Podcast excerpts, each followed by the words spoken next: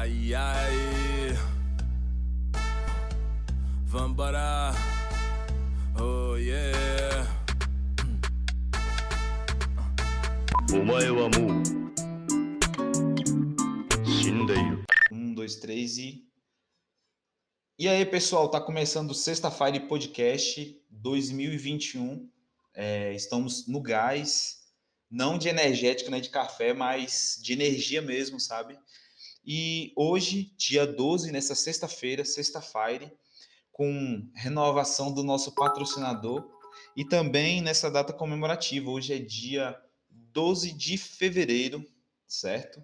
Com uma convidada via Discord de Brasília. Mas antes de mais nada, eu vou falar um pouco sobre essa data de hoje, né? Hoje é dia 12 de fevereiro, dia de Charles Darwin. É um dia internacional de uma celebração além das descobertas de Charles Darwin. Neste dia, feste- é, festeja-se na ciência a evolução da, da humanidade, que no caso é a teoria, certo? A, a razão disso tudo ser celebrado é simples. Foi dia 12 de 1809 que nasceu Charles Darwin. O objetivo desse dia é inspirar pessoas pelo, pelo globo do mundo a refletir e agir cientificamente com curiosidades e fome da verdade, a tal como Charles Darwin estudou e viveu, certo? E esse, no caso, é o dia 12 né, de fevereiro. E eu aproveitei também nesse dia de hoje para descansar, né, gente? Falar um pouco aí sobre o descanso aí. É, eu vou falar em outro episódio também mais, né? Qual foi as experiências que eu tive fora da igreja, dentro da igreja, também é, com a internet, com os meus amigos, né? Com as coisas que eu tive experimentado. E é isso. Eu estou muito feliz, sabe, nesse ano, porque a agenda tá cheia, né? Essa agenda de 2021. Um ano assim que realmente eu, eu não espero muito, sabe? Eu realmente eu tô, eu tô muito feliz, porém eu vamos vamos tentar vamos tentar concluir essa lista aí, essa agenda e tem muita coisa por vir, tem muitas sur- surpresas aí por aí, certo? É, eu tenho uma, aqui, anotaçãozinha aqui rápida aqui. Eu falar sobre o nosso patrocinador aí, né? O Lentererê, que renovou com a gente aí. A gente vai estar firme e forte aí, né? Novamente aí fazendo os anúncios e também também degustando do melhor tererê da nossa região nessa época de calor aqui na Bahia. Inclusive, eu acredito que em Brasília deve ficar calor de vez em quando, hein, Brida? Ave Maria, nem fala. Muito quente. É, essa aí, gente, é a, é a voz da Brida, né? No caso, ela é filha de um amigo, parceiro meu, que já trabalhou comigo há uns anos atrás. Já tivemos nossas idas e vindas na vida, nossos troncos e barrancos, certo? É, no caso, eu conheço a Brida da infância, bem, bem pequenininho a gente, né? Ela era uma mocinha, bem, acho que de colo. E eu já era um rapazinho já, acho que seus 7, 8 anos. Coisa pouca, a diferença de idade nossa é pouca. E ela fez uma visita uma, uma época atrás, faz um bom tempo, né, na verdade, né? Veio Faz. visitar os primos, né? É. E no caso ela veio ver também o, o pai e tudo aqui na cidade. Foi só que foi um relance muito rápido, tanto que eu só lembro de flashes, né, no caso. Mas é satisfatório, sabe? Ter, no caso ela aqui no, no nosso programa, né? É extremamente satisfatório, viu, Brida? Fica à vontade para você falar sobre se apresentar e também fique à vontade para você falar sobre sua característica, tá bom? Beleza. É, bom, eu sou Brida Pulga, como já fui apresentada. É, eu tenho 18 anos. É, eu moro atualmente em Lusiânia, fica em Goiás, bem pertinho de Brasília. É, atualmente, agora, eu estou vestindo uma camiseta branca com um short e um cordão de prata.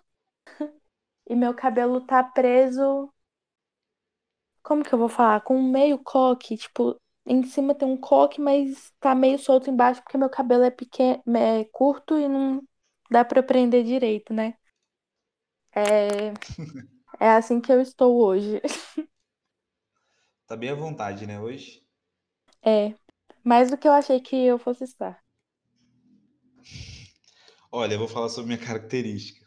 Eu imaginei a sua, tá bem elegante. Olha, eu. Os meninos têm feito muita piadinha, né? Tipo, não o, a minha galera, mas tipo, um- muita gente em geral, outras pessoas que têm consumido podcast.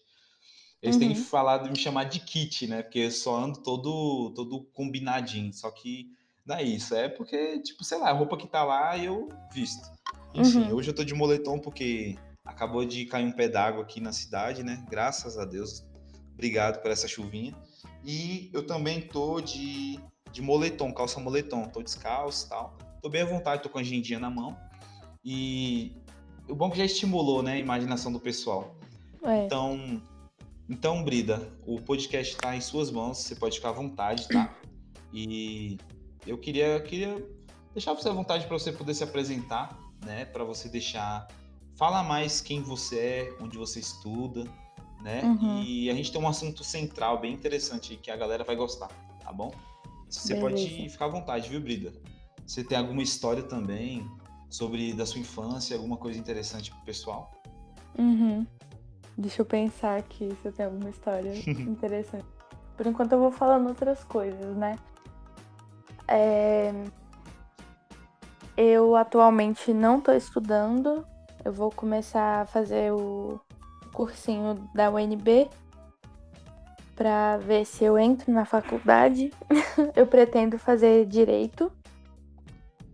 É, Eu sou uma pessoa apaixonada por música, apaixonada mesmo. Eu tenho um violão e um teclado, mas são coisas que me fazem muito felizes. Eu falo que eu sou movida à música, porque é, parece que eu paro quando não tem música, sabe? Eu não consigo fazer as coisas em casa. É, eu fico muito mais feliz com música. E eu sempre procuro aprender mais sobre música, porque é uma coisa que eu amo, né, fazer. É, gosto muito de cantar, gosto muito de tocar violão. Teclado eu não sei tocar muito bem ainda. Eu ganhei assim na. Deixa eu ver. Foi na louca mesmo. Eu pedi um teclado e fui, fui aprendendo sozinha, assim como o violão eu aprendi sozinha.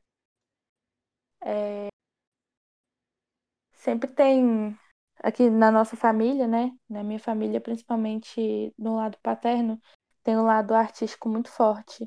Mas nos dois lados da minha família tem um lado artístico muito forte. A minha tia desenha muito, a irmã da minha mãe. A minha mãe gostava muito de pintar também. Meu pai faz é, esculturas incríveis. É, a minha irmã, ela por si só, assim, ela é arquiteta, mas ela sempre gostou muito de desenhar. A minha irmã do meio tem suas artes, ela também é muito boa em desenho. Eu acho que eu sou a única que nunca treinei muito desenho, não sou muito boa. Eu sei desenhar boneco de palitinho, tá ótimo. E É, esse aí é o clássico, esse aí. é. E eu, eu pinto algumas coisas às vezes, quando eu sinto vontade. É, eu acho que meu lado artístico vai mais pra música e pra maquiagem. Só. Hum. Mas. Não, assim, o interessante é que todos os campos da arte aí tem, não vamos dizer todos, né? Mas uma grande parte Uhum. tem sido ocupado, né? É. E, bom, por enquanto é isso que eu tenho pra falar. Agora eu tô pensando em alguma história engraçada de quando era mais nova. Eu vou deixar, eu vou deixar você, vou te dar esse espaço para você pensar um pouco. Tipo Tá. assim, é, um exemplo, né? Quando, quando eu era mais novo, é, no caso, tipo assim, eu não tinha uma profissão. Eu também nunca tive assim, esse lado, tipo assim, uma parada que foi passada de pai para filho. Não tive essa linhagem, sabe? Uhum. Eu sei assim que meu pai, ele já meio que já mexeu com um pouco de arte, só que artesanato, coisa bem, só que básica, sabe? Um Entendi. exemplo, uma cortina com uma coisinha ali e tal. Minha avó, muito, sabe? Uhum. Só que, tipo assim, o meu pai exercer, não, era só tipo passatempo. E aí, É, tipo, um minha irmã. É, tipo, hobby mesmo, isso. Essa é palavra Uhum. certa. E aí, tipo assim, minha irmã, ela já é mais puxada também pra arte. Eu já sou também bastante, tanto que é, parece que eu tava no. Fui, eu cresci no lugar certo. Eu cresci, tipo, no meio da família do, do seu tio, no caso, que é o irmão do seu pai. Uhum. né? Então, tipo assim, eu tive a oportunidade de aprender a mexer com escultura, só que eu não, não fui a fundo. Eu tive a oportunidade de, no caso, de aprender a desenhar, entendeu? Entendi. E Entre outras artes. Não vou entrar muito a fundo, porque é muita coisa. E o assunto aqui central é você, falar sobre suas experiências, né? Uhum. Então, eu também vi, eu, e como você comentou que seu pai é um super talentoso em relação às artes, esculturas, realmente, ele é muito mesmo. Eu vi, pelo menos, não vou dizer todas, né? Porque, tipo, ele já fez várias outras, né? Mas Uhum. uma, uma temporada, tipo, daqui dois anos atrás, eu vi ele fazendo várias. Eu lembro de uma, de uma vez, Brida, Uhum. que, tipo assim, eu ia lá só pra te passar o tempo, às vezes, sabe? Tipo, ah, não tinha ninguém em casa aqui, ou então, sei lá, tá de bobeira, eu ia passar por lá onde seu pai morava, né? Ele morava num condomínio. E Uhum. aí eu chegava, e aí eu lembro de uma cena, tipo, eu lembro que eu chegava, tinham vários cachorros lá, tipo, uns três, quatro cachorros, Uhum. e uma área cheia de folha, folha de pé de manga, né? Com uma rede, Uhum. sempre deixava Eu lembro. Uhum. E, tipo assim, ele deixou. E aí, quando ele deixava sempre a porta aberta. Aí, quando você chegava, tava, tipo, fumaça de cigarro. Ele, Novidade. tipo, uma, uma roupa bem simples. E, e, tipo assim, seu pai sempre tava lá fazendo uma, uma, uma arte, alguma coisa, alguma escultura. Tipo Uhum. assim, às vezes ele te passava pela. Não sei, tava vindo da chácara, ou vindo do trabalho, algum lugar assim, ele encontrava algum, alguma, algum objeto e ele reciclava aquele objeto e fazia uma escultura. Cara, eu vi, tipo, é, bem umas 15 a. Não, de 10 a 15 obras, tipo, com coisas recicladas, sabe? Que, Uhum. tipo assim, de invejar, sabe? Coisa muito linda. Coisa, tipo assim, de. Que, não sei, é inexplicável, sabe? Uhum. E esse talento aí, esse, esse hobby é interessante que tá no sangue, né? Como você explicou. E isso é muito bom, que isso pode ser passado de geração, né? Sim, realmente. É, o meu E é pai. incrível que tá presente, né? No caso. É, sim, com certeza. E é uma coisa que, se eu tiver filhos mais pra frente, eu quero passar pra eles também, né? Porque eu acho que é muito importante a arte, né?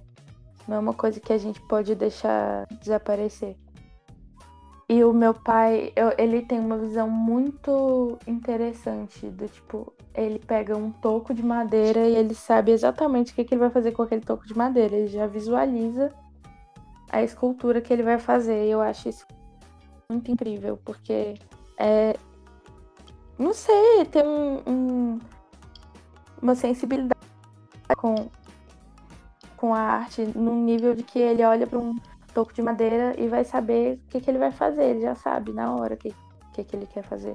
E eu queria ter esse raciocínio dele, viu? Porque o meu não é muito bom, não. Não, mas assim, o interessante que o interessante também é que assim, a gente tem que ver as qualidades, né, no caso. Uhum, O seu pai, ele tipo, ele dominou essa essa experiência, essa qualidade que ele tem e hoje ele transforma, ele recicla, né, no caso. Vamos vamos vamos essa palavra recicla, que acho que é mais cabível. Porque eu já vi uma vez também, é, a gente vindo da, a gente tava vindo pra roça, e ele viu um, um toco, ele parou o carro Parou, não, não, espera, espera, vamos pegar aquele toco. A gente voltou de ré com o carro e pegou o toco. E ele, cara, já imagina, imagina aí, cara, a gente fazer uma fazer uma mesinha, tipo, eu com as, é, mano, era um, é só mostrando por foto pra você poder entender. uhum. E aí, tipo assim, é uma coisa tipo, realmente é um dom que ele tem, sabe? É, Que envolve a arte, envolve a criatividade, envolve as energias que ele tem e faz, Sim. tipo, fazer grandes criações, entendeu? Um dia desse eu vou te mandar um book das artes que ele tem ali, você vai ficar impressionado. São coisas, tipo assim, unindo ferro, tinta, cola, Hum. madeira, sabe? Coisas, assim, extraordinárias. é, eu. Tipo assim, você, você só mexe mesmo em relação à arte, né, no caso. Em Uhum. relação à arte, você só a questão das músicas mesmo e, um- e já tentou se explorar um pouco a questão de, de, de quadro, pintura, essas coisas. Mas você pensa futuramente em seguir É, eu acho que, tipo, a música pra mim é um hobby, né? Certo. E eu acho que pode ser uma boa investida. É, eu posso ganhar um dinheiro com isso, é, mas não é assim, não, não é uma coisa fácil, não é uma situação fácil ser artista. A gente percebe isso claramente, principalmente no país que a gente vive. É, Com então, certeza. eu penso mais como uma coisa que eu posso fazer esporadicamente, ou eu posso fazer para eu me sentir mais feliz e para eu poder ter uma condição melhor, assim, por exemplo, enquanto eu estiver estudando, eu quero ganhar um dinheiro extra. Eu já trabalho com minha mãe, né? Eu ajudo ela na confeitaria. E Certo. mas isso pode ser uma coisa que eu. Uma, uma coisa adicional. Então, eu já pensei muito em cantar em barzinho, é, pub. Só que, por enquanto, não tem como, né? Veio a quarentena e tal. É, mas a minha família sempre incentivou muito essa minha parte, esse meu lado artístico que veio da música que veio muito da minha irmã mais velha pra mim, que é, eu ouvia muita música com ela quando eu era mais nova, e muito do meu gosto musical de hoje vem do que eu ouvia com ela, né? Por exemplo, é, eu ouço Avril Lavigne desde que eu tinha seis anos, porque ela ouvia também, e aí eu ouço até hoje. É uma coisa que ficou. É, É uma inspiração, né, pra você, né, também. com certeza. É porque tem muito da memória afetiva também, né? É, que foi a época que eu morava Ah, sim. Que eu morava em Luiz Eduardo. Foi nessa época que eu comecei a ouvir. Que eu tinha 5, 6 anos por aí. Ah, então vocês não é só você e sua irmã que tem bom gosto, né? Seu, seu pai tem muito bom gosto também. É, eu tenho muito a agradecer a minha família pelo meu gosto musical.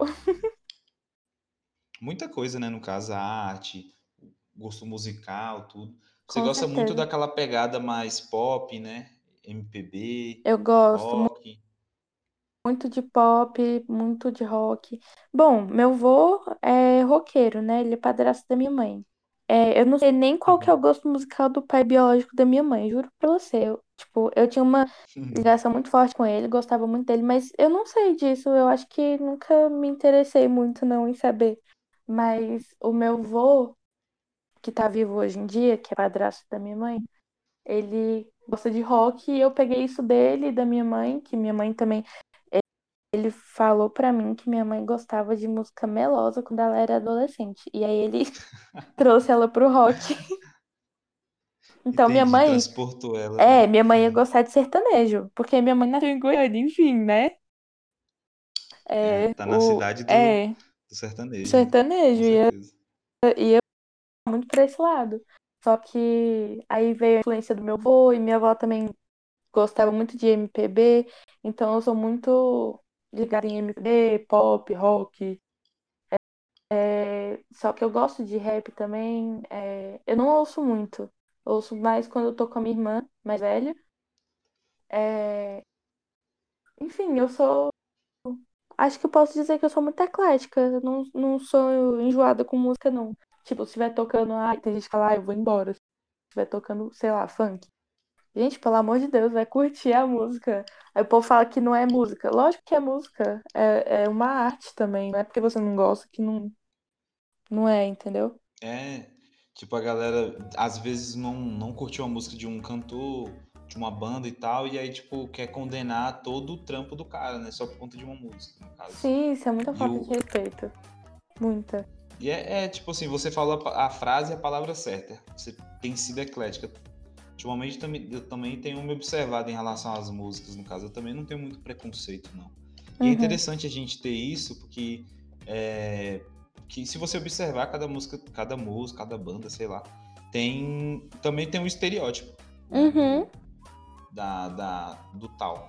Um exemplo, você, eu olho pra você mesmo, eu, eu vejo, tipo, realmente, uma vibe mesmo de uma pessoa que gosta de pop, de rock, de Uhum. MPB. Eu vejo, assim, no meu ver. E eu Uhum. também sou muito nessa pegada também. Eu era muito preconceituoso antigamente, né? Eu tenho, eu tenho um episódio que eu falei sobre isso.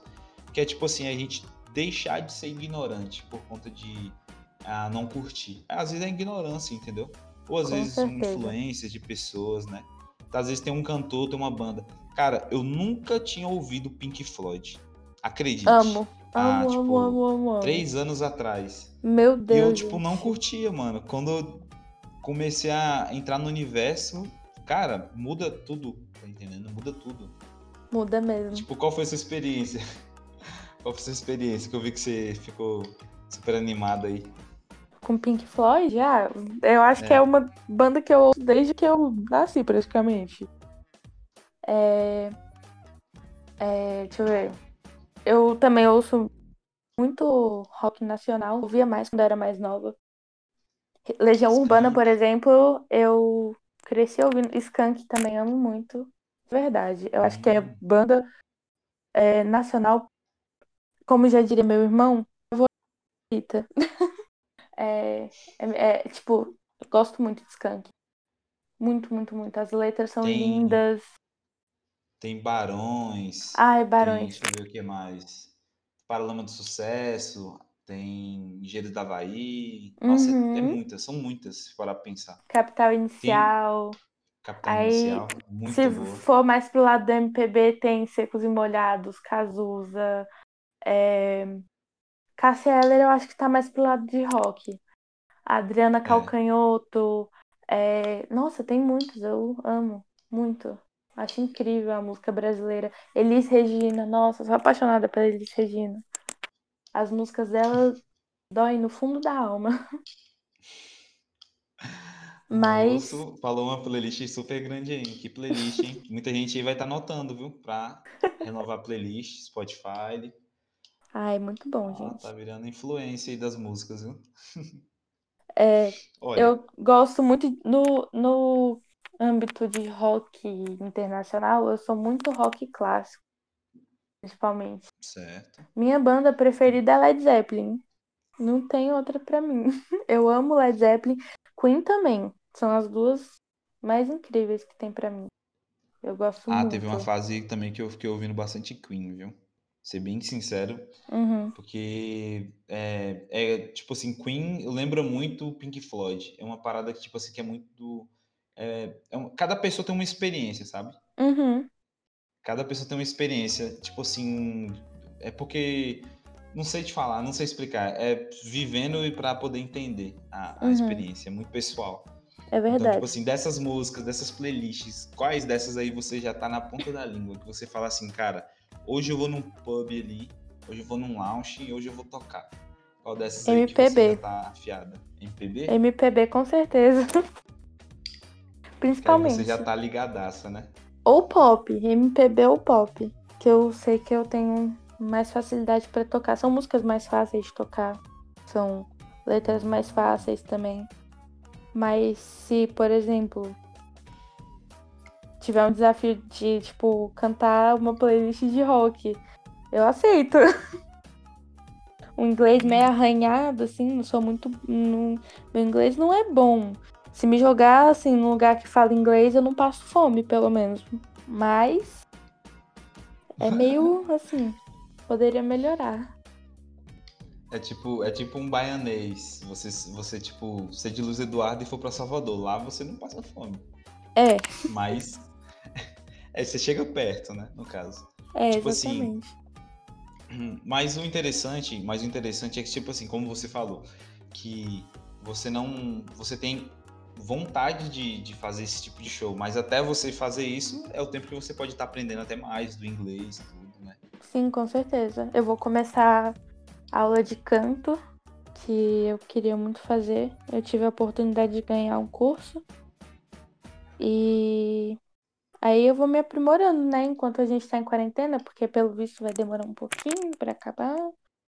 É, não sei quando que a vacina sai. Difícil, mas estamos esperando. usando máscara, álcool em gel, se protegendo sempre. Ou, você falou sobre, sobre pandemia, né? É um Uhum. assunto mais falado, né? Do, de tudo, de todos, Não, com certeza. línguas, né? É. Então, tipo assim, como tem sido o cotidiano? Eu achei que não ia precisar mais falar dessa frase, né? Como que tem sido o cotidiano na pandemia, mas 2021 trouxe essa frase de novo. Ainda aí, mais vindo a sido? segunda onda, né? Quer dizer, a gente nunca saiu da primeira onda, mas a gente tá chamando de Certo. segunda onda. Você acha que É, o que que influenciou essa segunda onda?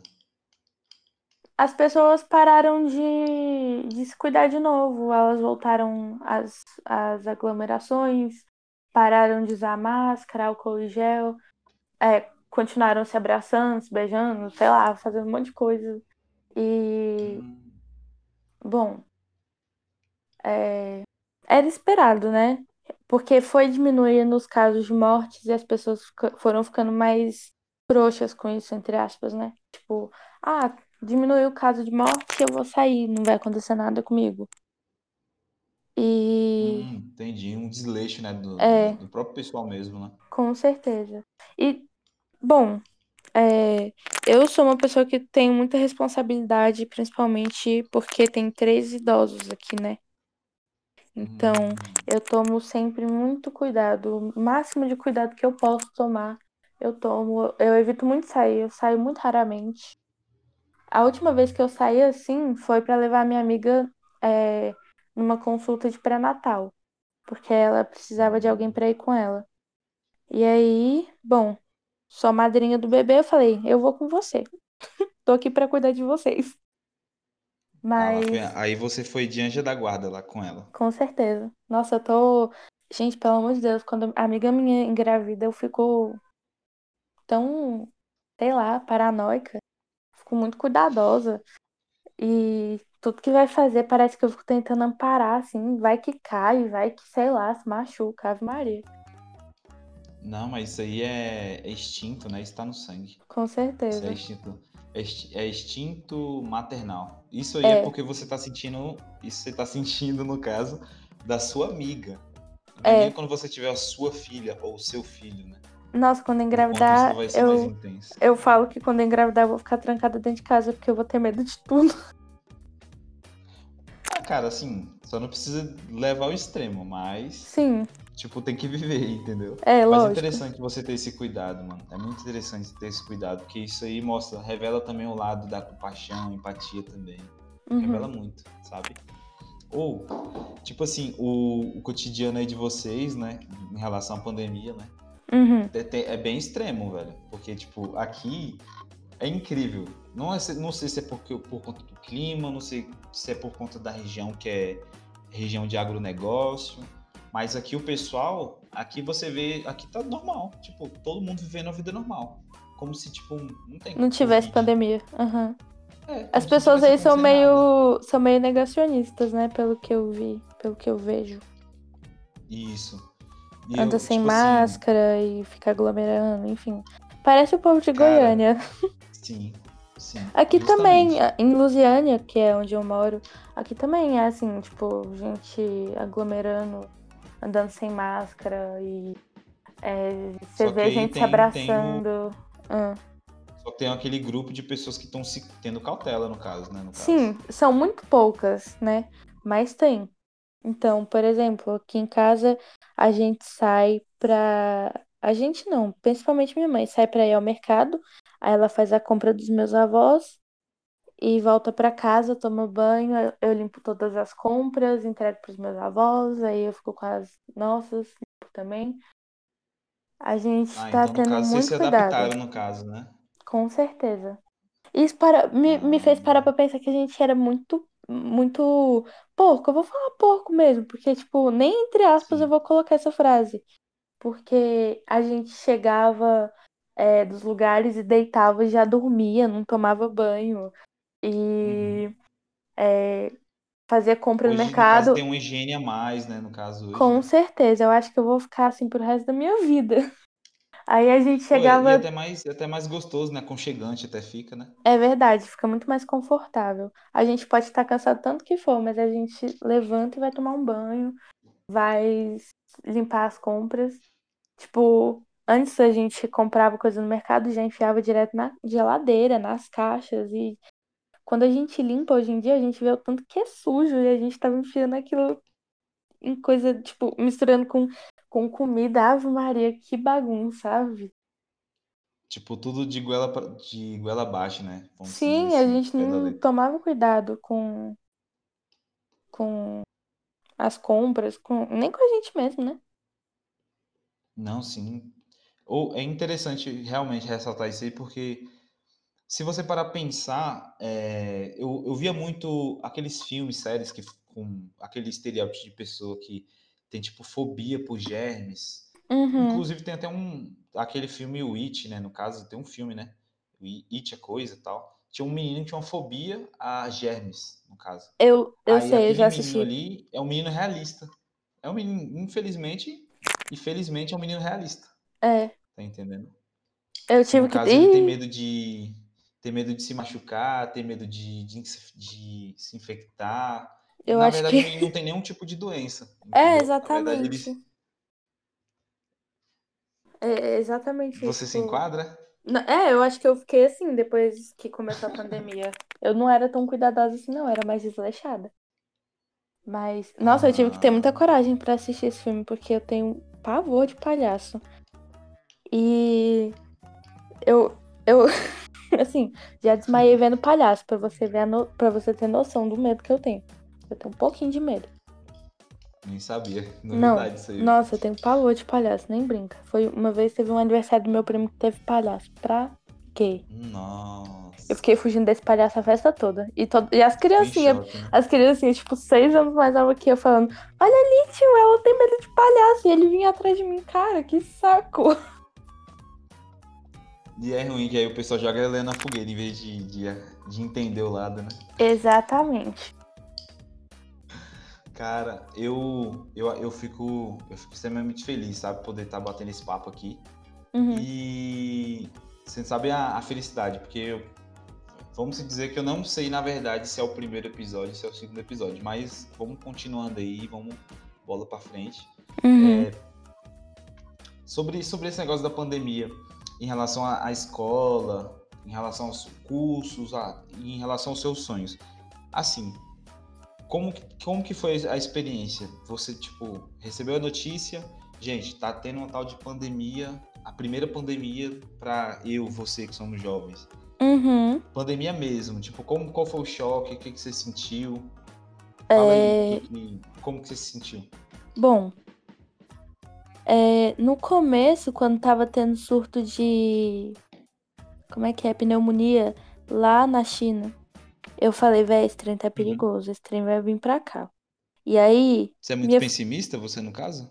eu não sei o que que foi, eu não sou muito pessimista, mas foi uma coisa que parece Uhum. que veio na minha cabeça. Isso vai, vai vir pra cá, vai acontecer, vai dar merda. E Hum, Aí minha mãe, minha mãe e minha irmã principalmente falaram assim: você tá sendo paranoica, você pode parar com isso. Aí, não sei, tipo, um mês depois, mais ou menos, veio pra. Um mês não, não foi, não foi só isso, não, foi mais. Mas veio, veio pra cá, resumo. Chegou aqui. E aí a gente viu a gravidade. E aí eu acho que a minha primeira reação foi: ainda bem que eu formei no ano passado. Que eu formei em 2019 e a pandemia começou em 2020. E eu, nossa, deu um alívio aquilo, porque a situação de quem tá estudando à distância não é fácil. Tem um amigo meu que Maravilha, tá né? surtando, que, hum, nossa, é horrível. Eu não gosto nem de pensar, fico nervosa. Rapaz, maravilha, maravilha, viu? Só tem que agradecer, né? Dá uma É. sensação muita de gratidão, né? Com Ter certeza. concluído e agora pode passar para as novas fases, né? Uhum.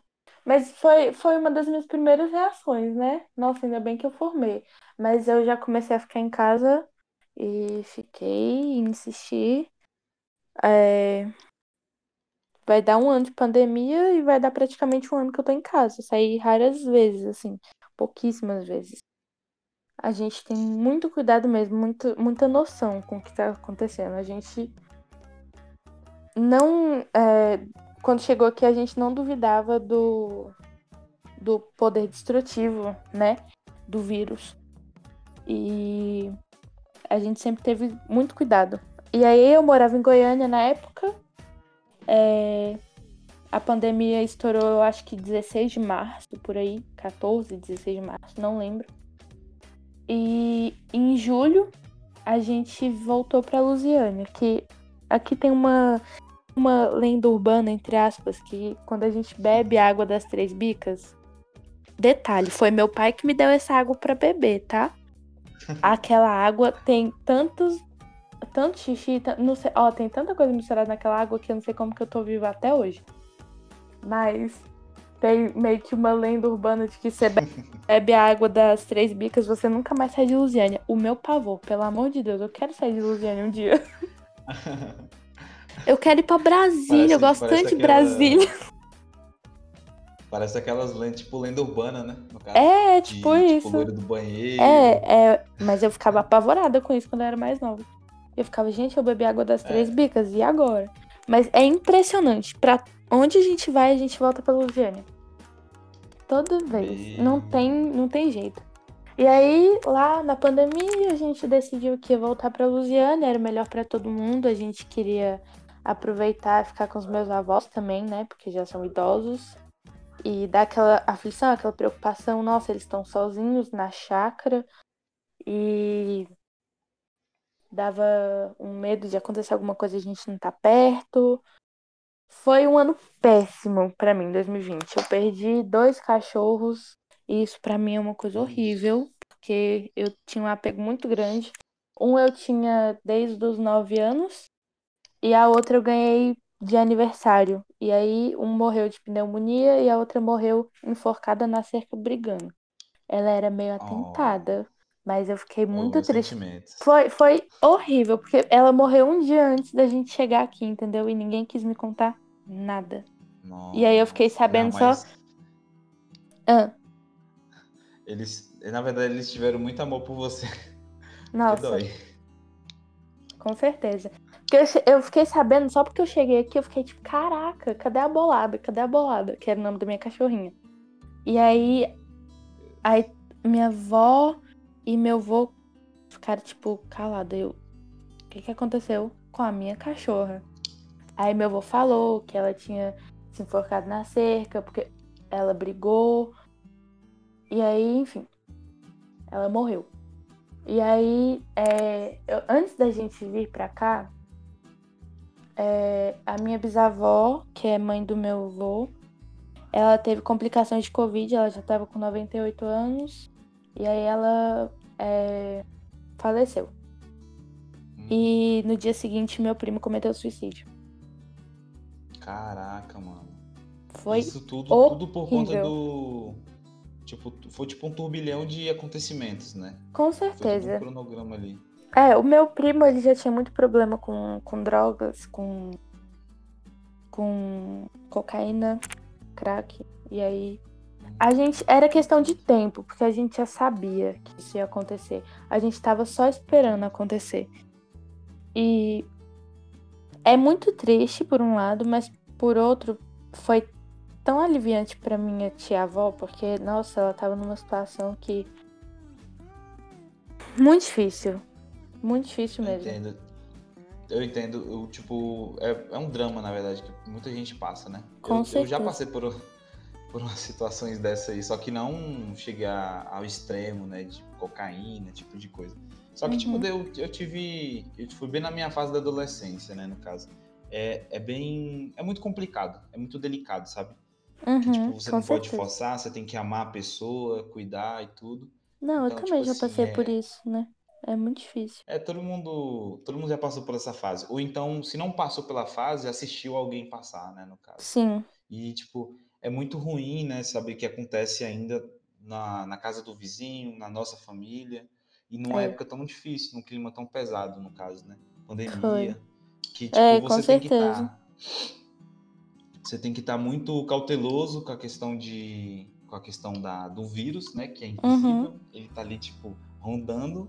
E ainda tem as problemáticas, né? Que é, que é cotidiano, né? Do ser humano do Uhum. brasileiro. com certeza. Mas. inclu- É tipo difícil, assim, né? E tipo assim, como que. e, tipo assim, qual, são, qual foram as fugas? As fugas, tipo assim, um exemplo. Tipo um exemplo da arte. Uhum. Tipo assim, o que que fez você ficar mais unido com sua família nesse tempo? Tipo assim, é, onde, o que mais eu posso perguntar? Tipo assim, nesse momento, mudou muita coisa, além, além de, do cotidiano, por conta do Covid, o que que melhorou? Eu acho que- da família, tipo, que que Com mudou? certeza, com certeza eu fiquei muito mais próxima da minha família. Muito mais. Ah, É, sabe, quando começou a pandemia eu já fiquei muito mais próxima por medo. Que eu acho que é uma coisa que. Que, que acontece naturalmente. A gente fica com medo de acontecer alguma coisa com, a- com, a- com alguém da família. E a gente fica muito mais próximo. Só que eu sou. Eu tenho depressão, né? Desde os 12 anos mais ou menos. Que foi quando meu avô morreu. E eu sempre tive uma tendência perigosa, assim, né? Ah, não sei se eu posso falar esse tipo de coisa aqui. Prefiro não falar, se não puder. não, Mas enfim. tranquilo. É, então, sempre tive uma tendência meio perigosa a suicídio. Já tiveram tentativas. É, e depois que meu primo se suicidou, eu acho que é, a minha depressão já t- tava muito ruim na época da pandemia, né? Ainda tá, não tá tão ruim como tava, mas tava ruim. E quando aconteceu isso, eu acho que foi um estalo, assim, que eu tinha que aproveitar mais com a minha família, que eu tinha muita coisa pra viver ainda. E aí eu parei de fumar nessa época, porque eu não. Enfim, nossa, muito. Eu falo que É porque, tipo assim- adolescência. É, adolescência é uma fase que serve pra gente fazer porcaria. É pra isso que serve. E eu fiz tudo que eu não podia, né? Inclusive fumar. E eu sou asmática, a pessoa é louca. Eu tava pedindo pra dar um- uma, uma merda, né? Hum. Enfim. Mas eu parei de fumar praticamente nesse dia. Eu tentei depois, mas me dava ânsia de vômito. E aí eu falei, não consigo mais. Eu não quero mais Caraca, isso. lembra muito. Lembra muito aquele, aquela, aqueles programas que passa na TV do pastor que falava bem assim. ah, fui curado, agora cheira aqui, cheira aqui. Aí, tipo, do nada o cara começa a vomitar, começa a É, dar de verdade. vômito. Caraca, mano. Uhum. Ou, e tipo assim, eu, eu entendo, mas uma frase que eu posso te falar: nenhuma, nenhuma experiência que você passa na vida é desnecessária. Acredite se Não, você quiser. com certeza. Eu, eu Nem- falo isso, que, tipo, eu não me arrependo das coisas que eu fiz. Assim, eu fiz coisa errada, mas, mas serviu pra alguma coisa, serviu pra aprender que eu não podia fazer mais Uhum. aquilo. E tudo que a gente passa tem um motivo, né? Depois na frente. É, principalmente pra apre- aprendizado, né? E eu Olha, precisava tipo de assim, passar por isso. Sim. Sabe por que eu falo que você precisava? Porque se você não passasse na adolescência, Eu ia passar cara, depois. tá, é um ciclo. E você podia Uhum. passar depois, entendeu? E podia ser pior, com E- certeza. Podia ser pior, tudo. Uhum. E às vezes, às vezes é melhor você passar, reconhecer e depois dar a volta por cima do Uhum. que um dia você passar e não conseguir ter forças, entendeu? Pra, É verdade. não- Pra não poder dar a volta por cima e tal. Só que é interessante, você é uma vitoriosa. Ai, podendo falar obrigada. no podcast, você poder desfrutar da sua família, você É. poder contar, sorrir, rir mesmo, sorrir mesmo das coisas que você fez. Você, Uhum. você falou que a adolescência é um, é um momento de fazer porcarias. Com é certeza. verdade. É. É. um momento que a gente tá com os nossos hormônios à flor da pele, Uhum. é, são paixões. Um exemplo é ter uma banda que a gente é extremamente apaixonado, e aí daqui a pouco tem aquele crush, tem aquela. Não sei nem, não- Nossa, não, sei você nem falou- se fala, né? Ah, Eu Você nem sei se usa falou- essa, essa palavra mais. Você falou de banda que a gente é extremamente apaixonado e eu lembrei Ah. de uma fase minha que também não foi nem um pouco boa. Foi, eu acho que a pior da minha vida. Que foi quando a minha bisavó morreu. Ela teve, ela tinha micro AVCs isquêmicos. Então, Ah, ela foi se debilitando aos poucos, e aí nos últimos meses de vida dela, eu dava banho, dava comida, colocava roupa. Enfim. É, Hum, ela era meu bebezinho, ela falava isso pra mim, né? Eu sou seu, eu, eu sou seu bebê. eu- e eu concordava, adorava que ela falasse isso. eu cuidava muito Caramba. dela, muito, muito. E aí ela morreu. Eu tinha 15 anos. É, E aí juntou a morte da minha bisavó, relacionamento bosta. E nessa época, depois que a gente voltou do velório dela, eu cheguei em casa e tinha morrido uma cachorra minha. Eu sempre sofro muito com morte dos meus bichinhos. É, caramba, nossa. E aí o Chester se suicidou, vocalista do Linkin Park. E essa banda, Ah, eu lembro desse acontecimento, eu lembro. nossa, essa banda foi essencial pra eu sair do buraco. Falo, né, hoje em dia. Entendo. Quando minha bisavó morreu, eu ouvia muito as músicas da banda. E aí, um dia eu acordei com um link de uma notícia de que o Chester tinha sido achado morto. Eu, gente, isso é mentira. Aí eu vi que tinha saído no G1. Aí eu fiquei, então, isso não é mentira. Eu fiquei completamente arrasada. Completamente Nossa, arrasada. Foi horrível. Foi. Nossa, qualquer pessoa que você perguntar na minha casa, foi a pior época da minha vida. E foi na, na época que eu tentei, né? é, Ah, entendo. Poxa, mano. E é, e é incrível, né? Que, tipo assim, tem data, tem dia, tem lembranças, tipo, umas paradas assim que vão ficar arquivadas lá, não tem jeito. Não tem como uhum, apagar. Só que aí tomar proveito, né? Tomar proveito de que, tipo assim, é, próxima, próximo acontecimento, ou como que seria? Ou momentos que você tá vivendo, tipo assim, não depositar, às vezes, nem tanta esperança em pessoas, entendeu? Porque as pessoas estão Uhum. aí, elas vêm, vão, entendeu? Eu- E eu, por um lado, eu entendo, entendeu? E, tipo, meus pesos me está por, pela, pelas percas, né? Porque cada pessoa que vai saindo vai cortando um lacinho, né? Então, Com tipo, dói, certeza. dói muito. É, E, tipo, você é muito forte, mano, pra ter aguentado, viu? Muito forte Nossa, eu já mesmo. ouvi muito isso, dá vontade de chorar quando eu ouço isso, porque. Eu acho que principalmente a Respira, morte. mulher. É, tô respirando. Principalmente a morte da minha bisavó, porque a gente era muito unida, né? Ela era uma pessoa meio difícil de lidar e eu era uma das poucas pessoas que conseguia lidar com ela. Se não a única, né? É, não tiro, tipo, o mérito da minha família, porque cada um teve seus problemas com ela. E isso não é inválido. Mas Uhum, eu sempre tive um cuidado muito grande com ela. E aí eu ia. eu vinha pra casa dela, que ela morava com a gente na época, né? Na chácara. Eu acho que é- foi muita sorte a gente ter trazido ela pra cá, porque ela ia morrer sozinha. e Isso não ia ser nem um pouco bom. Não ia ter ninguém pra cuidar dela. Então, é. Tipo, tipo, eu acho que o pior, ô Brida, uhum, é a sensação de, tipo assim, de você não ter cuidado, sabe? Imagina duas linhas do tempo. A Brida que cuidou, tal, deu a vida, deu sangue, e a outra linha Uhum. do tempo, uma Brida que, ah, vá, cara, eu vou namorar, ah, eu vou ver meu- minhas paixões, eu vou ver minha vida, uhum, e dane-se, entendeu? Então, tipo assim, a Brida que tá cuidando, ela teve, no caso, uma sensação boa depois de, de ter ido, né?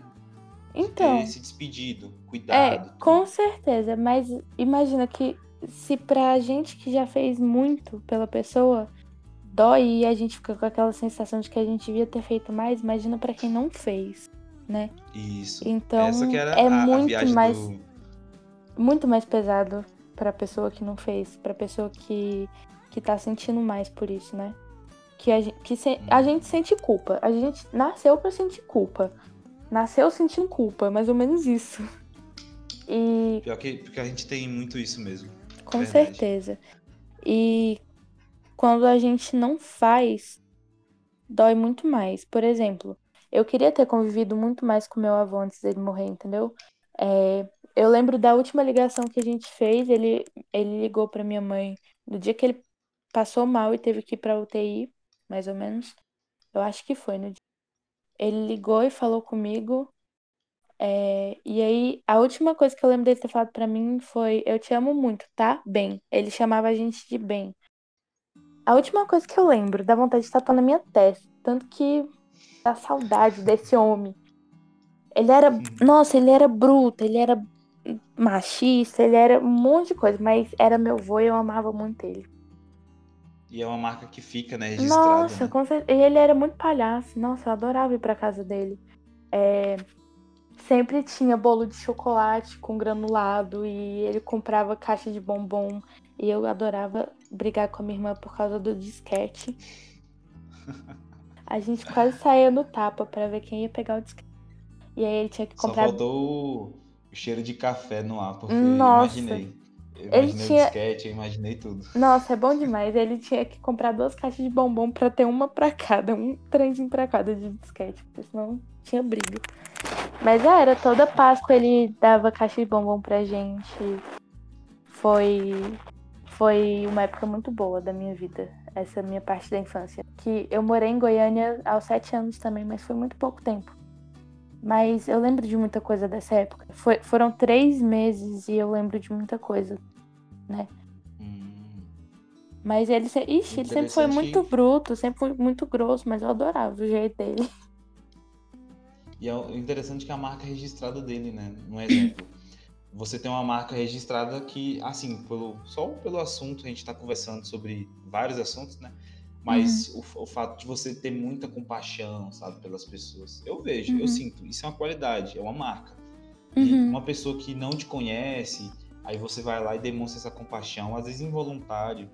Eu Uhum. acredito que a pessoa, na hora, ela já, já percebe, poxa, ela tem uma marca muito forte, que é paixão.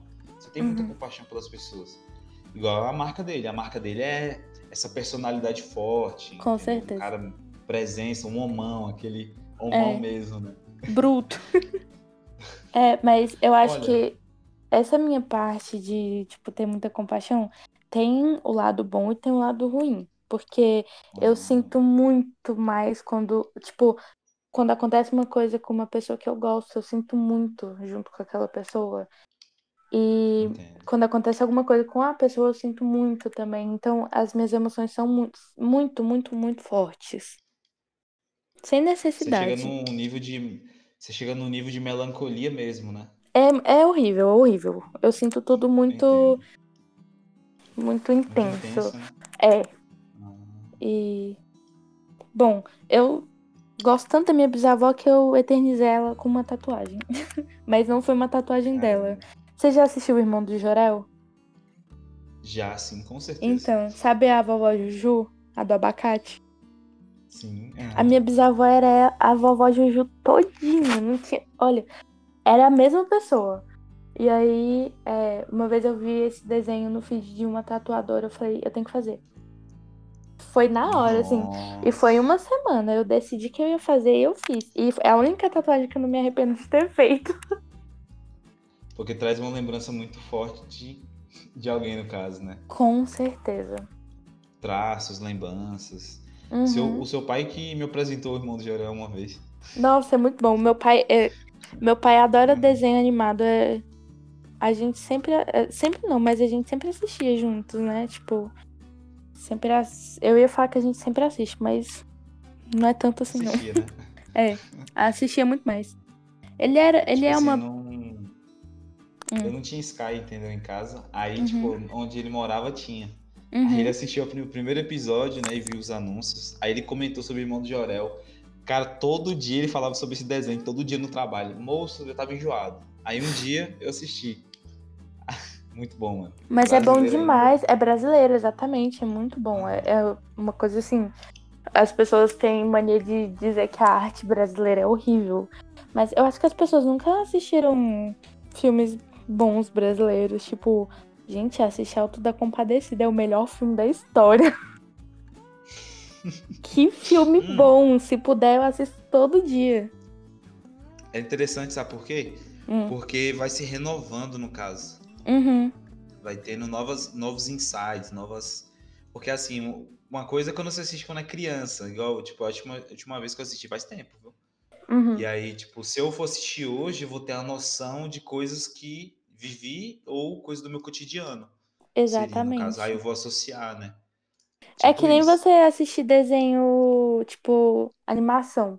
Quando você é Uhum. criança, você entende de um jeito. Quando você tá mais velho, você vê até as mensagens de duplo sentido no desenho, que a gente fica tipo, Isso não é pra uma criança estar assistindo. Sim. Tipo Shrek, Verdade, gente. Shrek sim. tem muita coisa que você fica passado. Não só Shrek, muito, tipo um exemplo. É Lazy Tal, mano. Tipo uma parada Nossa. que passava na, na SBT, mano. não, Aquilo isso aí é mano. pesadíssimo. Uhum, com certeza. Tipo, não só esse, mas se a gente for fazer uma lista aqui, esse podcast vai vai, vai virar saga do Mensagens Subliminares. Com tem muita certeza. coisa, Ai, ai. muita coisa. Ah, mas tem uns, tem um, um e outros, né, que no caso é muito ah, é muito inocente, mas tem outros que são muito pesados. Sim. Mas, enfim, tipo assim, tirando tirando Irmão do Jorel, que é muito muita realidade de muitas famílias, é muito da hora, mano. Nossa, é Sério muito, mesmo. muito brasileiro, muito família brasileira aquele desenho. Sem falar que o moleque, o moleque tem uma imaginação, tipo, surreal, daquele moleque. Uhum. Não, pra mim o Olha. melhor personagem é o Ganso, o Gersenel. O o mestre dos disfarces. É muito bom, velho. pior que sempre ele tem Ai. uma cena da hora, né? Sempre, sempre. Ele e o Steve Magal. Nossa, é, é muita viagem, muita viagem aquele desenho. Eu adoro. Cara, é, e o bom, o bom que fica, tipo, fica meio que associado a algumas memórias, né? Do, Uhum. do nosso dia a dia com essas... E aí, tipo, um exemplo, se lembrar de Irmão do Jorel, lembra do seu pai. Olha que engraçado. É verdade, o pai dele parece muito meu pai. Mas sabe quem, quem que parece muito mais com meu pai, que, tipo assim, não é desenho brasileiro? Hum, O Ricardo do Gumball, o pai do. Do Gumball, do, do Darwin ah, e da Anaís. sei. Véi, o meu pai é o. Ricardo. Quando eu vejo as coisas, eu fico, gente, pelo amor de Deus. É o meu pai Tem, muito, tem muitos todinho. traços, né, que lembra, né? Uhum. E a personalidade mesmo do. Do personagem. É muito igual. Tem é, eu acho que eles fazem isso já, já no fato de. Já no intuito de deixar uma. Como que seria? Um, tipo assim, pra gente poder associar no nosso cotidiano, né? Uhum. Associar, tipo, o nosso pai, é, associar o amigo, associar. É, Todo memória mundo tem, afetiva, né? entendeu? Mexe com memória É, afetiva. seria isso. Uhum. Olha. Eu, eu queria. Eu não queria falar sobre isso, mas vou ter que falar sobre isso. Vamos Sobre falar sobre isso. Bom, política. Eu acho que. Vou Eu falar não sei se eu tô que eu falando com a pessoa entendo. certa. Eu não sei se eu tô Talvez. falando com a pessoa certa. Pode ser? Será que eu tô Pode falando com a ser. pessoa certa ou não? Espero. Olha, o para quem para quem chegou agora, não sei. é, eu tô falando com a Brida, tá, gente? É uma moça que passou uma parte, um flashes, fragmentos da minha infância e que tem uma que tem um peso, sabe, emocional muito grande, né? Eu conheço o pai, conheço familiares dela, uma pessoa muito assim extraordinária em assuntos, rica em, em assuntos, vive na no cotidiano da arte, tá? E no caso a gente chegou no onde a gente queria chegar, que seria falando sobre política. Uhum. E eu queria saber sobre a questão do cenário político hoje. Você como jovem, qual a sua visão, o que, que você entende? É, porque assim, o meu, eu sou, eu posso deixar bem claro, eu sou leigo, Uhum. extremamente leigo. Eu acompanho um pouco, vou ser bem sincero. Porque, porque existe uma coisa, existe um, o cenário do pessoal que vive em São Paulo, Brasília, Rio de Janeiro, que é mais forte. Uhum. né? Com O- a certeza. questão de protesto, Com questão certeza. de viver. É igual, tipo, torcida organizada. Lembra muito isso. Uhum, uhum. Pessoas viver na raça, viver isso, sabe? É, verdade. Com certeza. Então, tipo assim, o meu, o meu cenário hoje não, não, não favorece muito. O pessoal fala pouco de política. Eu, eu sou. Por isso que eu uso essa palavra, eu sou leigo na Uhum. nossa política, eu acompanho muito pouco. Como que é o cenário, você como jovem? Hoje você tem 18 anos, né? Concorda? Sim. Sim. E, tipo, o cenário pra você hoje, geral, e você como jovem, como que você vê a política? Bom, é, cenário em geral, não sei falar muito sobre, porque. Enfim, eu não sou uma pessoa que entende muito de política. Eu entendo, eu acho que pra mim é o básico pra para alguém que quer ser uma pessoa mais politizada, né? É, eu sou de esquerda. É, bom, Hum. é, veio da minha família, com certeza. É, É... Deixa eu ver o que eu posso falar. Eu, fico, eu travo um pouco pra falar de política, mas não. Não relaxa, respira, pode ficar tranquilo. Ok. É, Bom, eu acho que veio desde da... do meu avô, né? O padrasto da minha mãe. Vou falar o nome dele, meu avô Heitor. É, ele sempre me ensinou muito sobre política e aí foi passado para minha mãe, que foi passado para as minhas irmãs, que foi passado para mim e que vai ser passado para o meu irmão e para os meus filhos se eu tiver filhos um dia. Espero. O meu bisavô foi uma pessoa muito assim que eu, pelas histórias que eu ouvi, eu fico muito feliz, né? Ele, na época da ditadura, ele ajudava as pessoas que eram perseguidas. Então, Hum, eu acho que. Eu não sei se ele era comunista, não sei se posso dizer isso, mas eu acho que era. É, tenho quase certeza. E eu tenho o privilégio imenso de ter nascido no mesmo dia que ele nasceu. sério? Sério. Eu fico muito Que feliz da com hora, isso. mano. Bom, Te dá um upzão, né? Te dá um up maior. Com certeza, com certeza. É... Atualmente onde eu moro, bom, foi eleito Diego Sorgato. Eu não sei muito sobre a política daqui de Lusiânia, porque quando eu fiz o meu título, eu fiz em Goiânia. Então eu fui pra Goiânia votar. Eu votei em Goiânia. é, Então eu não sei muito da política daqui de Lusiânia. Eu espero que ele tenha uma boa administração, porque a passada, que foi a do Cristóvão, não foi muito boa, assim, não foi lá aquelas coisas que a gente fica admirado. E Entendo. o Diego Sorgato é primo dele. E parece que tem. Não sei se tem uma briga assim na família. Eu sei que. Eu espero que resolva algumas coisas aqui na cidade, porque tá precisando, né? É importantíssimo. A nossa cidade tem muita situação precária. é, Enfim. É em torno de Brasília, mas se você, você for em Brasília, é lindo, um paraíso. Mas se você for no entorno, você fica preocupado. É aquilo. Sabe o condomínio e o arredor, os arredores do condomínio? O condomínio é aquela coisa super luxuosa e os arredores é aquela pobreza, sabe? É, Não, mas no caso de Lusiane, no caso, seria isso? é tipo isso. Brasília é o condomínio luxuoso e a pobreza são as cidades do entorno e tal. É, Tem, eu fiquei dois anos fora daqui, então eu não sei muita coisa daqui, da política. Eu comecei a me aprofundar mais em política depois da eleição de 2018. É, depois não, antes. E você já sabe que eu sou contra a pessoa que está no poder hoje em dia. sou Eu- contra. Você acredita? Eu posso te falar, vou te confessar? Não, muitos, muitos meus amigos da minha roda da galera sabe. Eu nem votei na, na- nessa pessoa por conta de um. Por conta de que eu não tinha nem título de eleitor. Uhum. Eu, na verdade, me isentei de um problema. Você ia votar nele. Não, na, eu, na verdade eu tava super indeciso, né? Foi o Uhum. meu primeiro ano que eu voltei, primeira vez que eu voltei. Ah, Eu não te falei, né? Mas eu tenho 23 anos. E toda vez que eu ia tirar o título, meu Uhum. aniversário era depois da época de tirar o título. Tipo Hum, assim, um exemplo, de junho. E uhum. eu só faço em agosto. Então, Uhum. tipo, não dava pra tirar título. Nossa. Aí, aí só agora que eu consegui. Então, Entendi. tipo assim, aí toda vez que, que eu vejo a tropinha, né, dos, dos gadinhos lá, tudo falando sobre nosso chefão, nosso isso, nosso aquilo, Mito. nosso. nosso Podia ser um mito Aí, mesmo, tipo né? assim, Porque não ia nem existir, ia ser um mito. Só isso, ponto. Tipo assim, quando a galera começa a falar dele, tipo assim, eu, eu fico pensando, poxa, mano, gente, essa questão de. É só uma questão, na verdade, de observar o cenário, tentar buscar um pouco da história, Uhum, entendeu? com certeza. Então, tipo, eu me isentei. Então eu me sinto, eu me sinto, tipo assim, como, como que seria? Privilegiado e, e sinto paz. Porque eu não, Uhum. não participei desse. Eu entendo que teve gente que foi por leguice, outros foram por. por...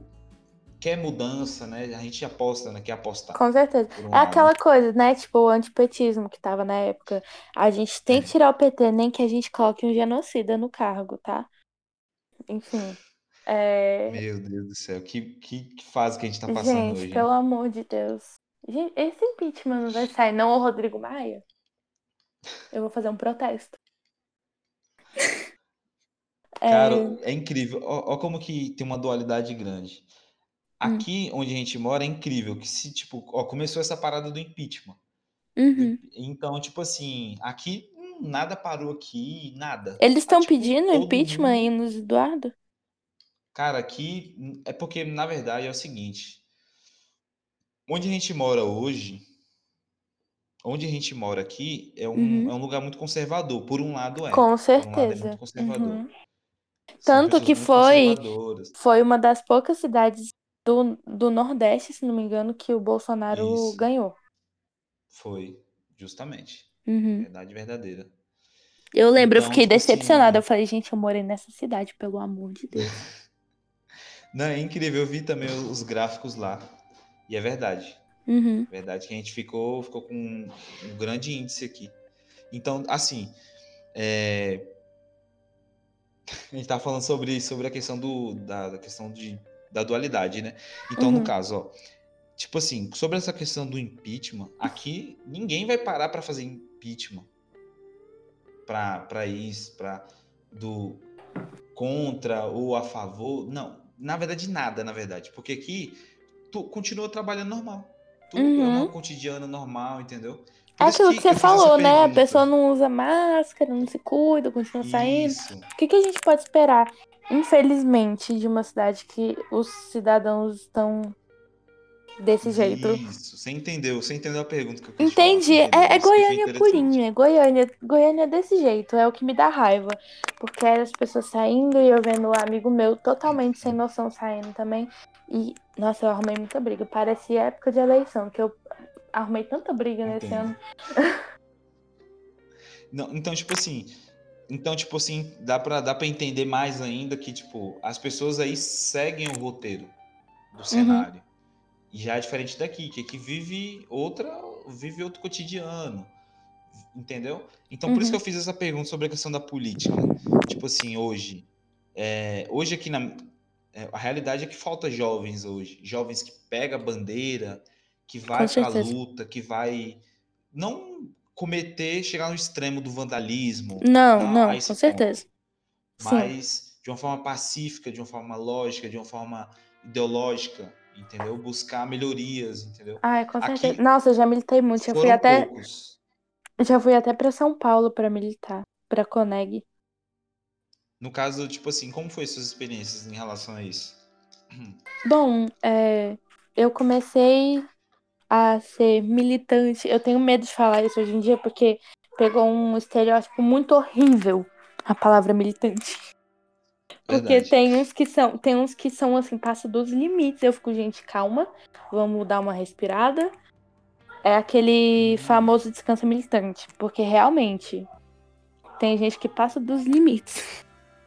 Isso não é uma indireta para ninguém, já aviso logo. Não entendo. É, mas é, desde os 14, 13, 14 anos por aí, é, eu sou envolvida um pouco com política porque minha irmã era envolvida e aí eu peguei muito dessa parte dela. Nossa, meu irmão tá gritando aqui. Não É. Eu peguei muita parte do da política da minha irmã, que eu aprendi com ela, enfim. E aí é, eu fui crescendo, fui amadurecendo minhas ideias e fui me encontrando também mais nessa parte da política.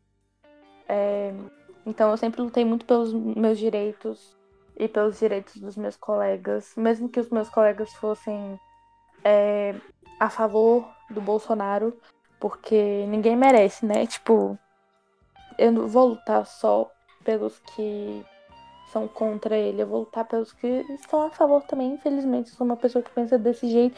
Infelizmente, para algumas pessoas eu penso assim, mas eu acho que tem que ser uma coisa muito.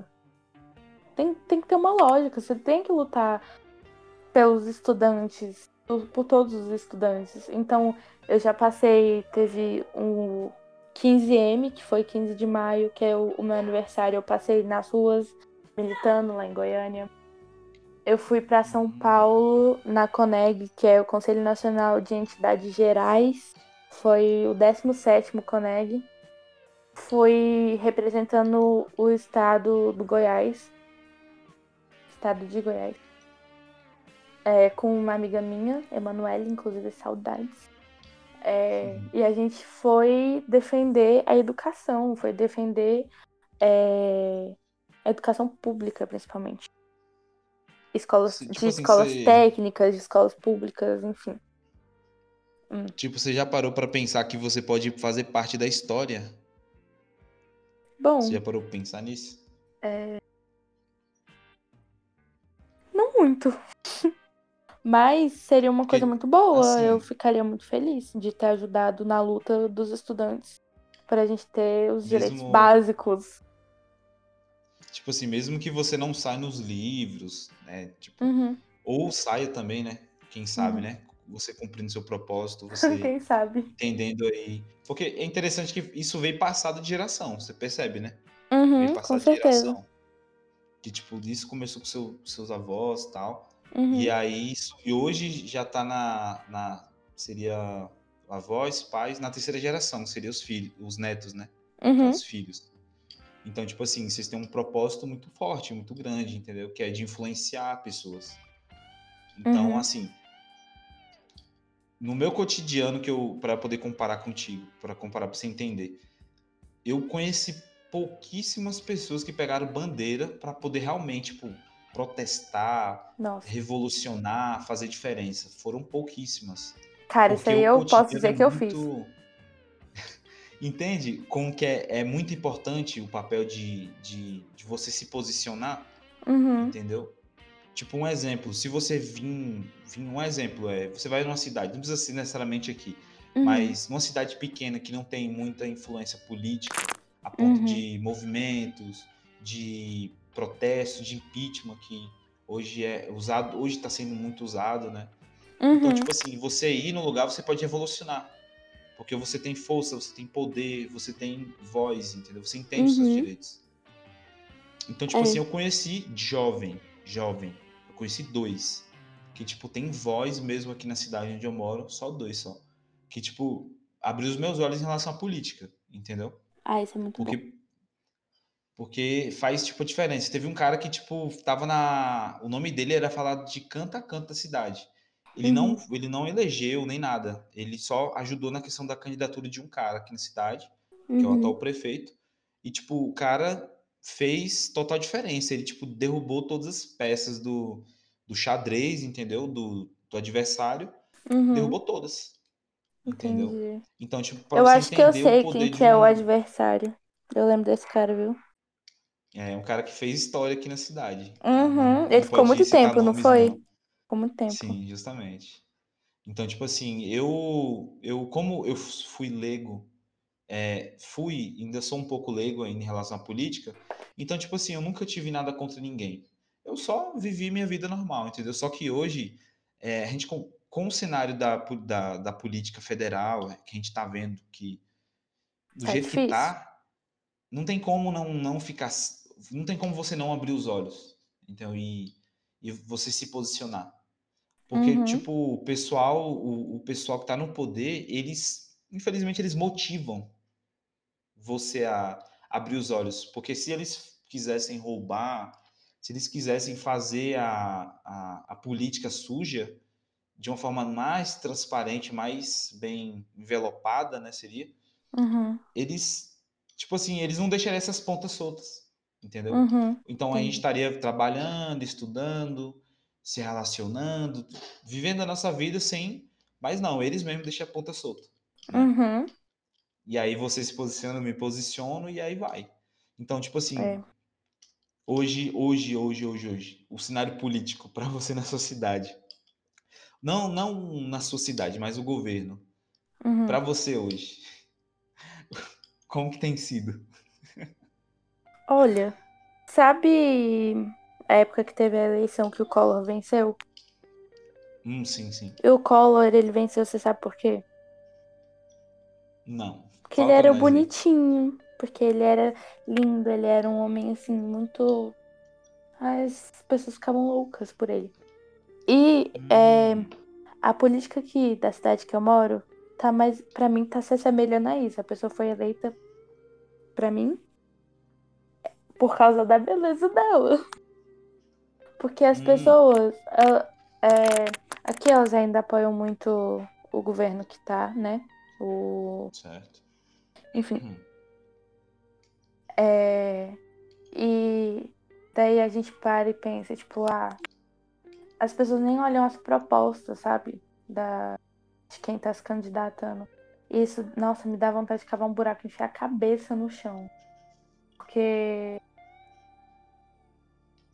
se eu pudesse ser votado aqui, ia ser uma coisa, mas eu não podia. E quem poderia ter votado, votou em quem quis. Então, aqui, é aquilo que eu falo, a gente tem que esperar pra ver o que, que vai acontecer. Não...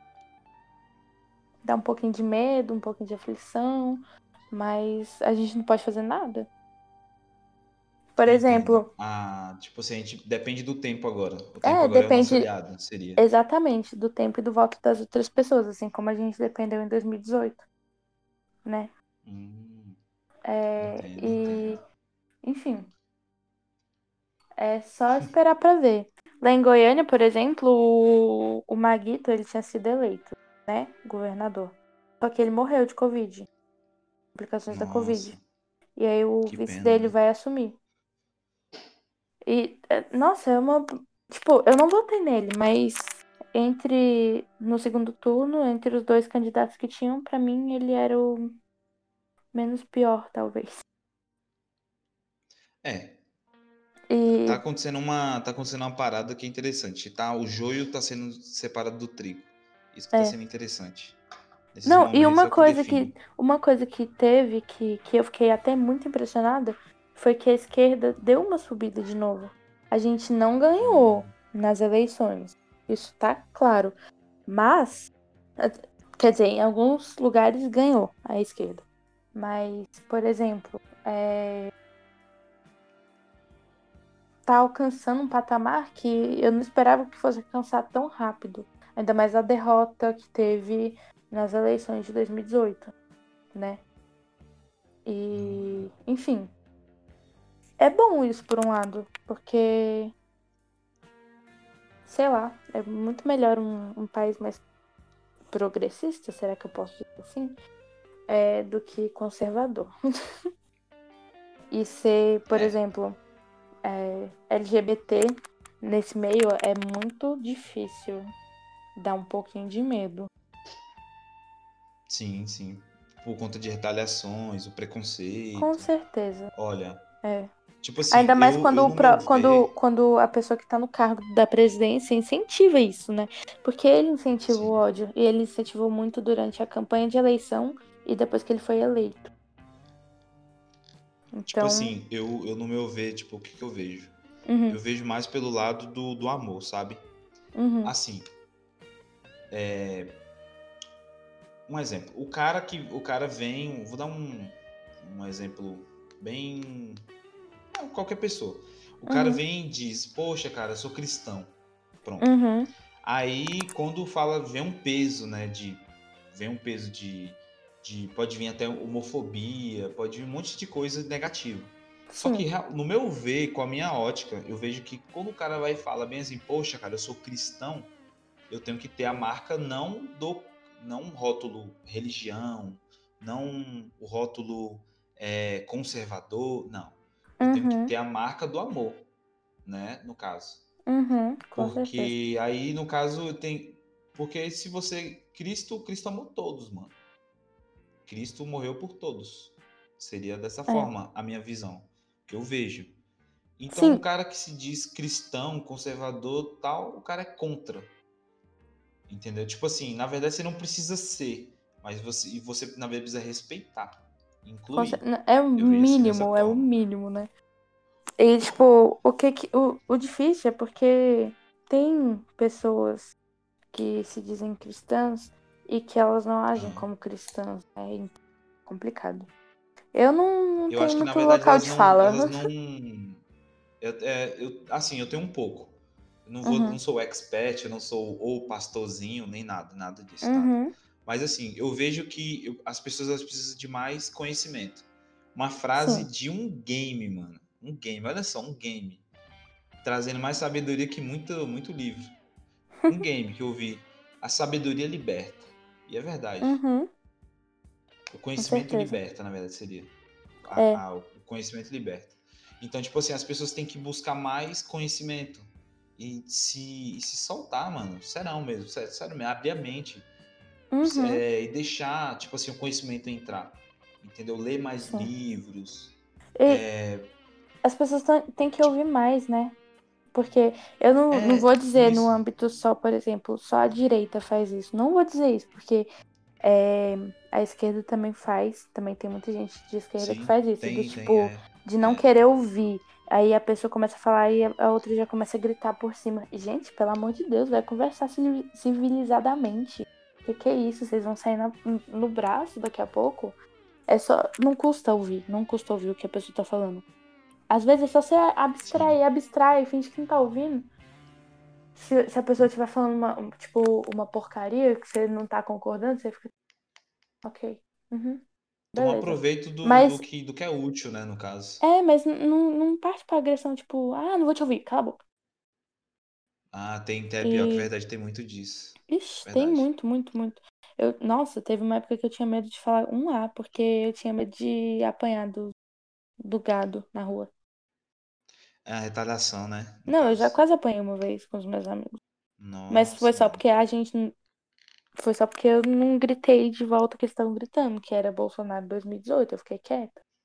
E aí o povo. O sabe o que povo é ficou tipo, o que engraçado? que é isso? Você não apoia ele, isso e aquilo. E aí vieram pra cima. E aí o segurança expulsou quem do shopping? Eu e meus amigos, Vocês. lógico. Nossa, mano, que pesado. Pesadíssimo, mano. É porque ele viu, sa- sabia hum, todo esquerdista. Ah, entendi. Ele- Eles, eles viram a- o estereótipo de vocês. É, com Bem certeza. mais abrangente. Hein, sabe o que é interessante? Se eu Hum. fosse chamar um cara de gado aqui, ou ou bolsominion, qualquer coisa do tipo assim, um exemplo. E Uhum. assim, eu não tinha preconceito no começo, mas da forma que foi andando, muita gente se calou e nem fala nada, nem finge que não, finge que não, não votou, finge que nem gosta mais do Bolsonaro. Sim, muitos tem assim. gente que fala hoje em dia, tipo, eu não votei nele. Gente, votou sim, cala a boca. Você quase saiu no Sim. braço comigo porque, porque eu não Sim. concordava com ele. Nossa, eu arrum... Gente, eu brigava tanto na escola por causa desse- dessa eleição, dessa Ave Maria. Eu acho que eu perdi meus amigos tudinho. Não, é só fase. Ô, Não. eu falo pra você, é só fase. É fase. Não, com Vai- certeza. vai Hoje em dia eu sou, hoje em dia eu sou muito tipo, ah, foda-se. A pessoa começa a falar bosta, eu, "Ah, não, pelo amor de Deus, me deixa em paz. E aí vai. Eu entendo. Finge que nem Cara, hoje, hoje eu quero que. Hoje eu não quero que nada tire minha paz, tá entendendo? Exatamente. Nossa, Ah. se custar minha paz, custa muito. Tá custando muito. E a paz é uma é parada que, tipo, mano, é muito. Não tem preço, na verdade. Hum, hum, não tem. Olha, o. Pra concluir essa parada do, do cotidiano aqui, se caso eu chamar um cara de bolsomínio, de gado, qualquer coisa do tipo, mano, os caras ri. Tá entendendo? Só pra você entender. Que não é tão Uhum. extremo. Você tá entendendo as duas dualidades. Um Uhum. lugar que é, tipo, quase que torcida organizada e um outro que é, tipo, mais, mais de boa, tá entendendo? Eles, é como se a gente estivesse na janela, só observando. De frente a Uhum. outros que já estão ali na, no, no palco, estão ali na plateia, Uhum. juntinho, aplaudindo. A gente tá mais na janela, lá na portaria, tá entendendo? Como Entendi. a nossa posição seria. Então, tipo Uhum. assim, hoje, você como jovem hoje, você vê que realmente precisa de mais posicionamento dos jovens. Nossa, com Como certeza. assim, no seu ver? A gente tá. A gente teve uma época que escalou muito por medo da retaliação, né? Hum, Porque, gente, dava medo. Porque pra gente apanhar na rua não era muito difícil, não. Não era. Nem um pouco. E era muita agressividade, era um discurso de ódio muito forte. E aí a gente não tinha vontade mais de militar, mas quando é, foi voltando esse movimento que foi tendo mais desaprovação da, da população e que juntava para fazer manifestação, e aí. Nossa, eu cheguei, eu acho que deu um gás, sabe? Eu ia na sala, passava na sala de aula, fazia listinha com o número da pessoa e o nome pra adicionar em grupo pra gente pra manifestação junto. É, que nem eu disse, eu já passei aniversário meu na rua. Foi, acho, não lembro, foi na época que queria é, fazer cortes na educação, principalmente em escola técnica, pelo que eu me lembro. Eu achei isso um absurdo, um absurdo. Isso me deixou passada. É, é, é o desmonte, né? O desmonte estavam querendo fazer com, com o sistema público em geral, com SUS, com escolas públicas, universidades públicas. Gente, isso não pode acontecer.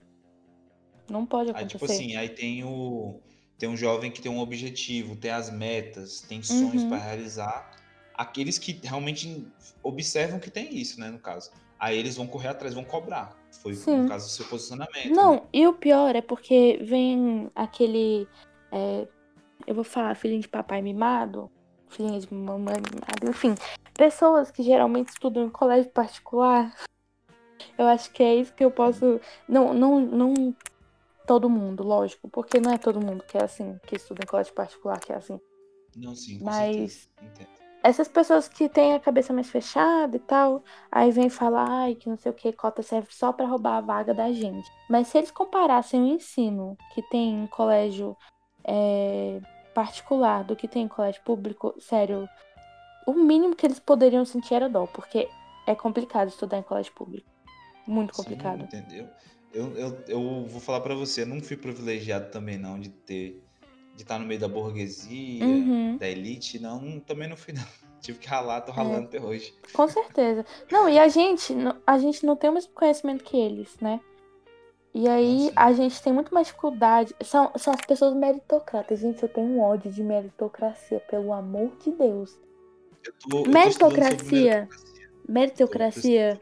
Então, poderia existir se todo mundo tivesse no mesmo nível. Se todo mundo ganhasse o mesmo tanto, se todo mundo tivesse a mesma condição social, condição de família, tivesse uma família estruturada. É, não importa se Sim. fosse uma família é, heterossexual ou homossexual, enfim. Isso não importa. Família é família. Mas Verdade. eu acho que. Gente, não- quando vem um meritocrata falar perto de mim, eu já saio de perto, porque pra não passar raiva, pra não falar nada, pra ficar na, na minha, assim. Se vale, se, se vale minha paz, se custa minha paz, custa muito, né? Esse Então, discurso de meritocracia tá, tá dentro de, de tudo. É incrível. Eu tava ouvindo ontem, numa stream ontem, numa live do, do CBLOL. Ontem, domingão, né? Tipo, é tipo Uhum. igual aquele estereótipo do tiozão, camisa do Flamengo, sei lá, do, do, do Inter, sei lá, assistindo um jogo do, do futebol. Só que Uhum. pra nós da nossa geração é game, né? Aí Uhum. eu vendo lá e o cara falando sobre meritocracia e metendo pau e falando e tal. Só que, tipo, aí quando você vai ver entender o contexto, mano, é um cara como nós, simplão, que tá ralando na vida pra crescer e tal. E aí chega um cara que vem com discurso de meritocracia. ah não, gente. Eu, fui, eu, eu ganhei porque eu militar. mereci. Não foi porque você mereceu, foi porque você teve mais privilégio, teve mais acesso à educação, Sim, você teve condições financeiras pra isso. Então a gente não Justamente. pode fechar o olho pra quem tá abaixo da gente, entre aspas, tipo, que não tem, que tem menos condições que a gente. A gente não pode fechar o olho pra essas pessoas. Eu já sou uma pessoa privilegiada por ser branca, né? Hum, mas eu não sou uma pessoa classe média, por exemplo. Então tem gente que tá acima de mim e tem gente que tá abaixo de mim. A gente tem que E entender é isso. complicado, né? Que são, são É complicado que tem níveis, né? Exatamente, são coisas diferentes, são, são é, é, realidades diferentes. É essa palavra que eu queria achar. São realidades diferentes. Hum, pior que é verdade. Que, e também muda, muda a mentalidade, mu- muda a questão, a questão social, a questão até o lugar onde você mora. Igual você falou, Uhum, que o lugar, o os condomínios lá de Brasília, como se fosse a elite no meio, e ao Uhum. redor de toda Brasília, Goiânia ali, tudo lugares sucateados seria. uhum. Lugares, favelas, lugares mais humildes, bairros mais Que tem extrema afastados, né? pobreza. Uhum, Então dá pra certeza. imaginar que tipo existe essa questão dos níveis, né? Uhum. Que é muito claro. Você sabe que, tipo, é, esse monte que tá que tava, principalmente tendo, de universidade pública, é porque, gente, o povo não aguenta ver que pessoas pretas estão entrando na faculdade federal.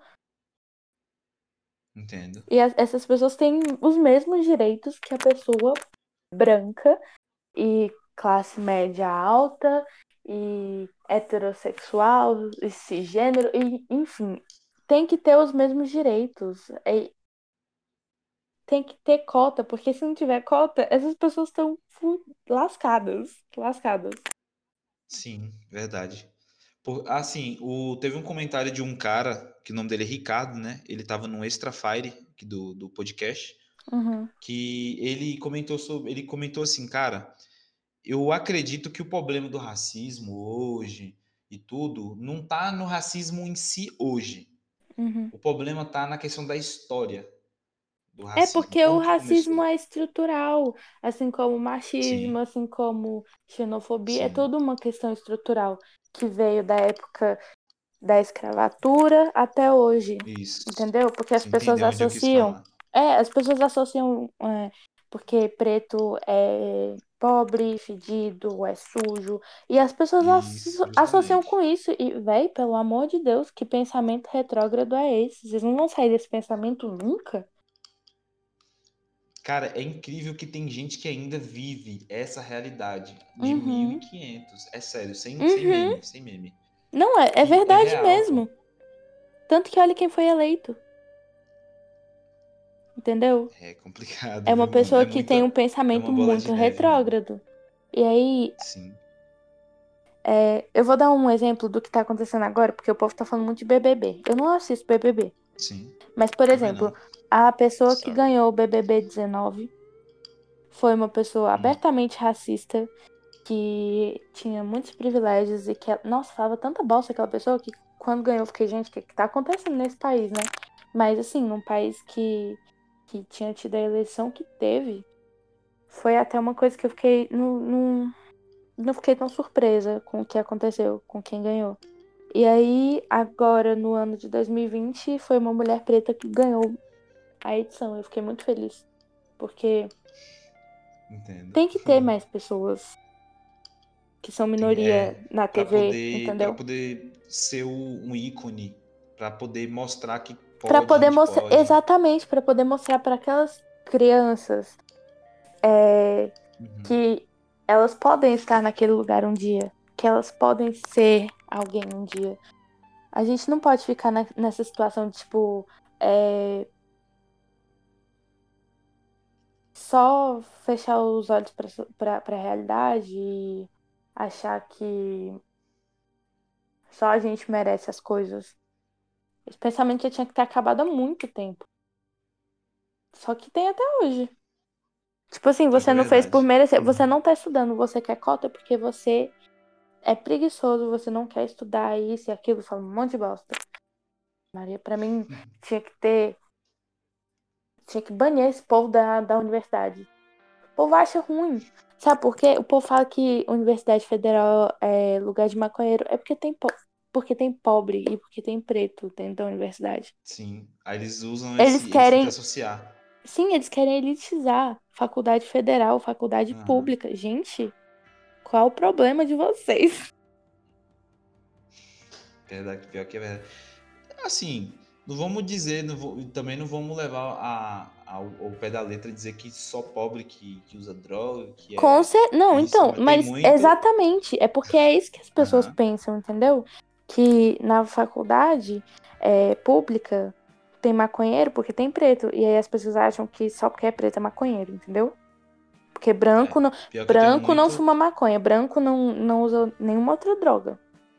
Que isso? Branco é santo. Pior que é verdade, esse, esse discurso é, é muito, muito real. É muito real ele. Uhum. E ele tem um peso muito, ele tem um peso muito grande por trás.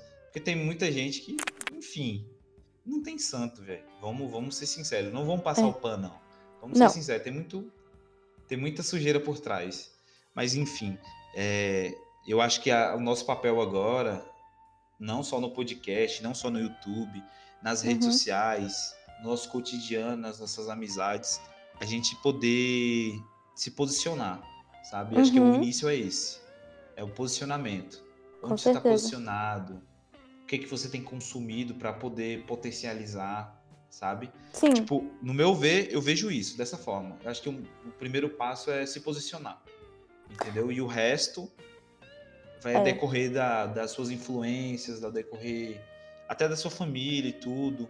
Se estiver atrapalhando, é, assim, preferências, saber se posicionar, saber ter Uhum. sabedoria, entendeu? com certeza. Então, tem mais alguma coisa a falar, Brida?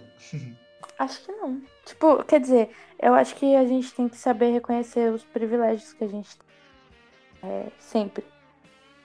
Pra gente não achar que as pessoas têm que ter as mesmas. é, as pessoas têm que passar pelas mesmas coisas que a gente. Porque, por exemplo, não é meu local de fala eu falar o que, que uma pessoa preta passa. Porque eu não, não sou, eu não tô naquele meio. Mas, por exemplo, eu posso falar o que uma pessoa LGBT passa sendo uma pessoa LGBT e falando no meu meio, né?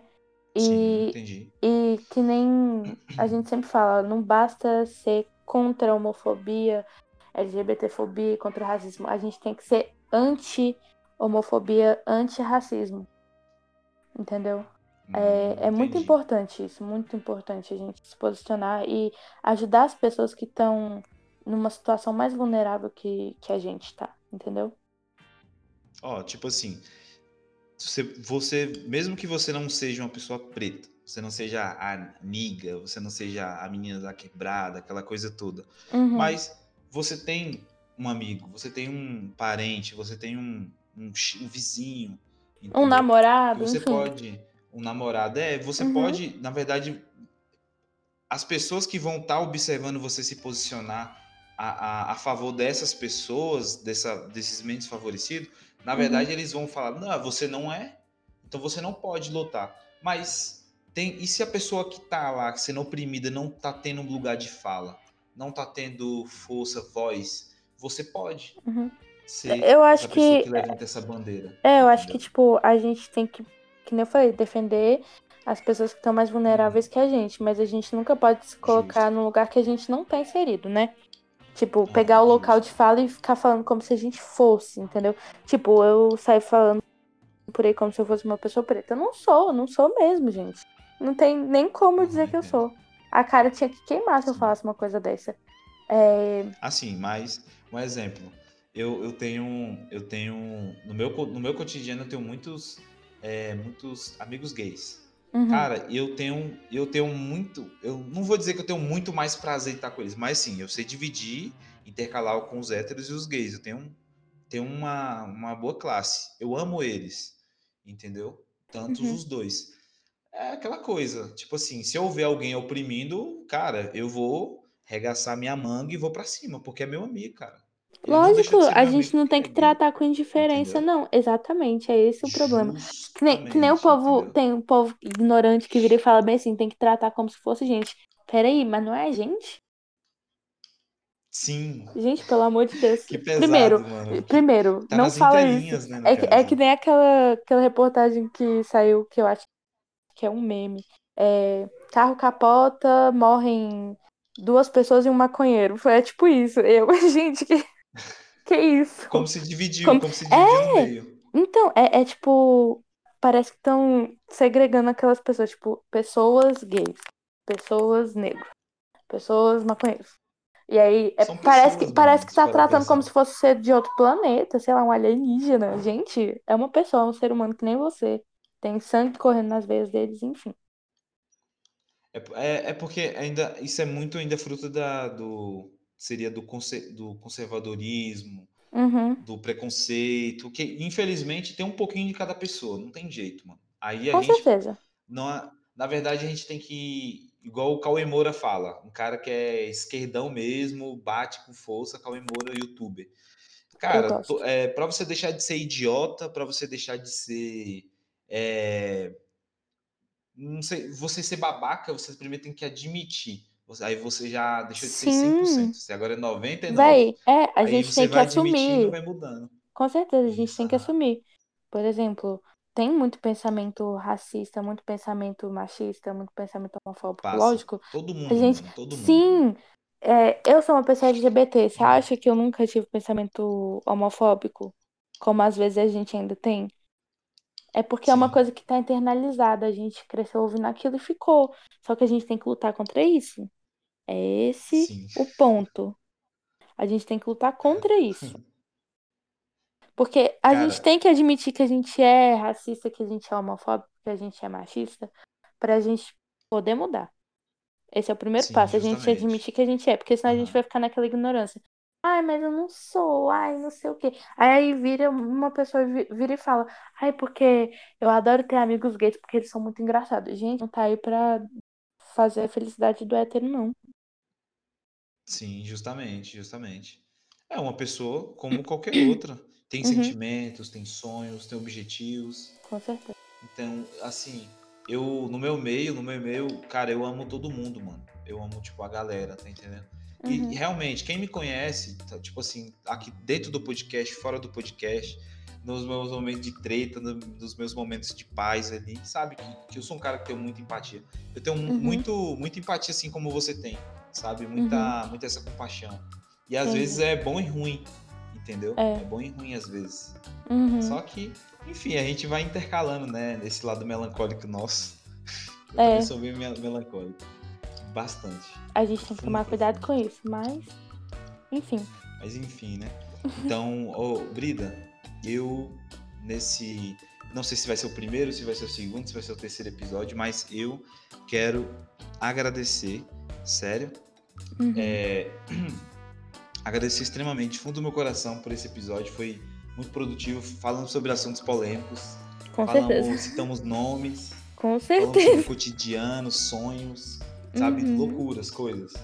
E eu queria agradecer pela sua presença, tá? Seu lugar Ah, aqui de muito fala aqui vai obrigada. estar sempre aqui, viu?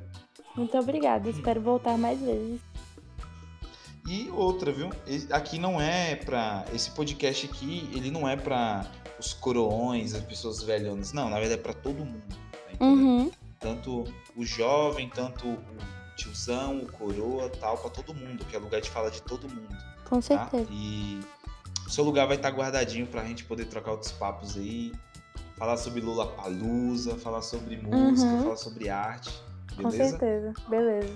E você fica à vontade pra você mandar um abraço pra sua família, pros seus amigos, faz a listinha aí, detona aí de abraço, de beijo pra todo mundo. Aí eu não, beleza? eu não sou muito de ficar falando nome, porque se, eu esquecer um, aí a pessoa vai ficar chateada. Mas eu quero mandar um beijo pra todos os meus amigos que estão ouvindo esse podcast.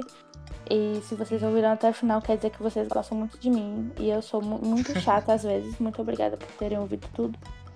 Eu quero agradecer a minha família por não ter desistido de mim, por ter ficado do meu lado sempre.